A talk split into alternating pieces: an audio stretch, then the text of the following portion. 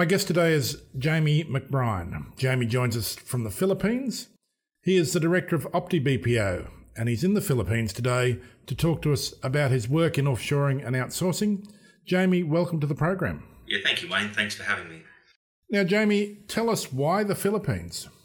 Look, Wayne, for me, I've been around the outsourcing marketplace for a long time uh, from a consulting perspective and a managed service perspective. And for me, the Philippines is the only choice now. Uh, easily the largest for knowledge based outsourcing. Uh, it's a market that's $22 billion uh, and growing. So it's a, it's a large, mature market that, that we just truly think is the, the global leader. Now, I would have thought that India was the global leader. Yeah, well, look, India's still good at certain things, particularly in the IT space, and the Philippines is probably a little bit behind. But in knowledge based outsourcing, which is a lot of what we do, the majority of what we do, uh, the Philippines has leapt ahead of India with better retention rates, um, better costing, uh, and better attraction of capability for, for our mind. And Jamie, does the Philippines have an economy that is solid enough to support an investment by a Western firm into outsourcing there? Yeah, look, recent research just released a couple of weeks ago said that the, the Philippines is now the 10th fastest growing economy in the world, which is which is fairly amazing given that it's it is coming off an okay base. It's the second fastest growing in Asia. The fastest growing now is Laos, which is coming off a really low base. So really, in terms of the more mature developing economies, um, the Philippines is the fastest growing in Asia at around 6.8% um, GD, GDP growth. Interestingly, though, even with that growth, people have concerns around labour costs and increased labour costs. Labour costs have remained fairly static for the last couple of years, and there's not a whole lot of upward pressure.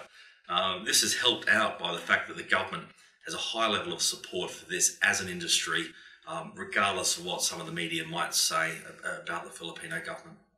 I'm glad you mentioned the government because I noticed in the media there has been a lot of coverage lately and criticism of the current president What's your view about the risk in the Philippines?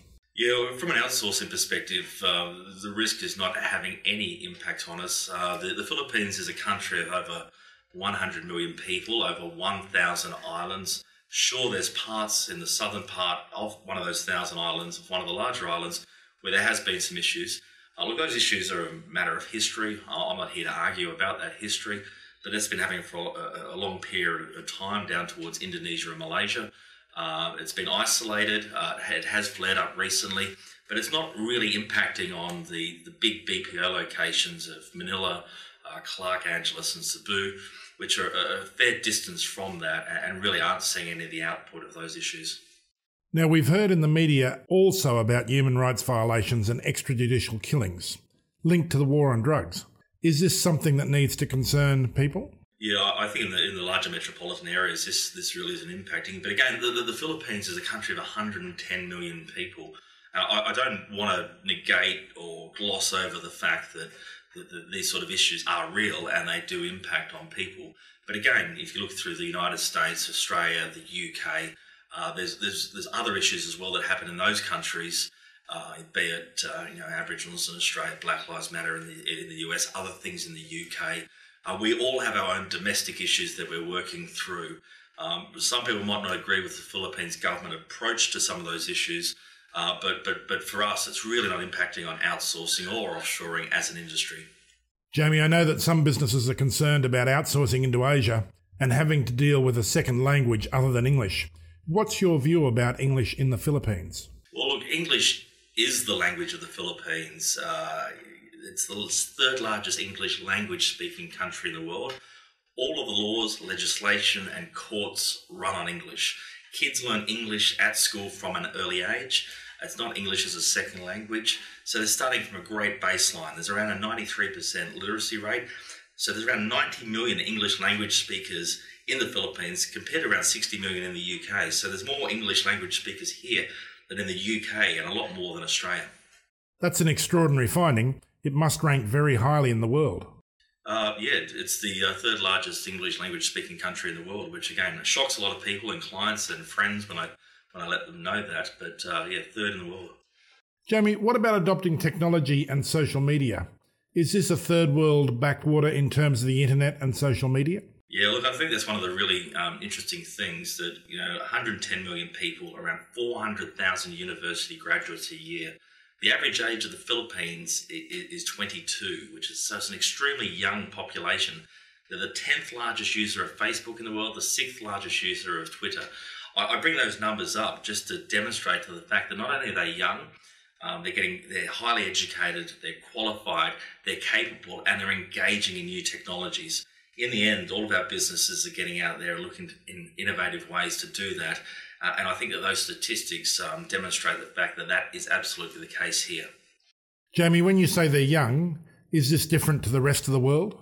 Yeah, no, on, on, average, the Philippines and you know Vietnam's fairly young as, as well. Um, but but it's, it, if you look at countries like Australia, we've got a growing and aging population. Uh, well above 22 as a, as a uh, average age and increasing every year. Having that young pool of talent to be able to support that older generation in our home countries is critical, and that's what the Philippines can provide. Jamie, sometimes outsourcing gets criticised by people who say that this is stealing jobs and exploiting third world underpaid workers. What's your view? Yeah, look, I think that's absolute nonsense, Wayne. You know, we live in a global world. world.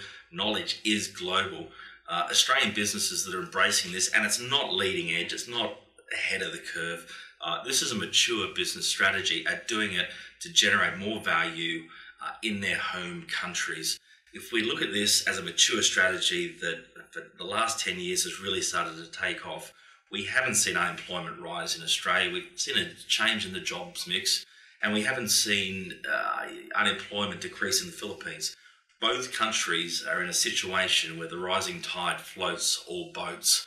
We're all coming up to a different level. We're all working out different ways to operate, and, that is creating success for everyone. And for me, I think that's a fantastic outcome, not only for businesses in Australia, New Zealand, and Europe, but for the Philippines and the world at large. Now, Jamie, your catchphrase is you will work with clients onshore to ensure their offshore success.